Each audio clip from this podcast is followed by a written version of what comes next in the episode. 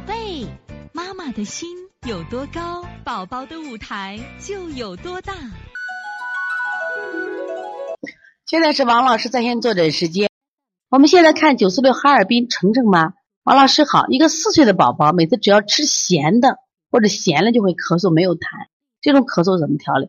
你这叫高气道反应。为什么？他对这种味道大一点的、有刺激性的咳，他没有痰啊，叫刺激性的咳。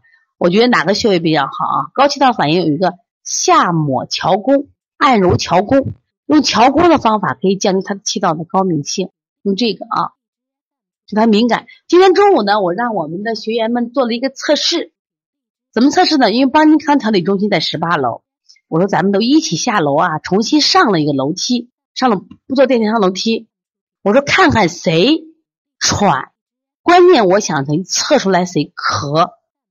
刚好我们来自哈萨克斯坦的这个乔丽凡，他本身有气管炎，只有他一个人在爬完十八层以后是咳嗽的，别的人爬完以后是喘。那我想问一下，今天听课的妈妈，那么为什么有这两个区别呢？那王老师为什么用心良苦做这样一个测试呢？因为最近啊，我们来了好几个小朋友，这个小朋友呢，他一直咳，月月咳，他老治不好。我就问妈妈一句话：我说你的孩子运动后咳嗽吗？我说咳嗽了。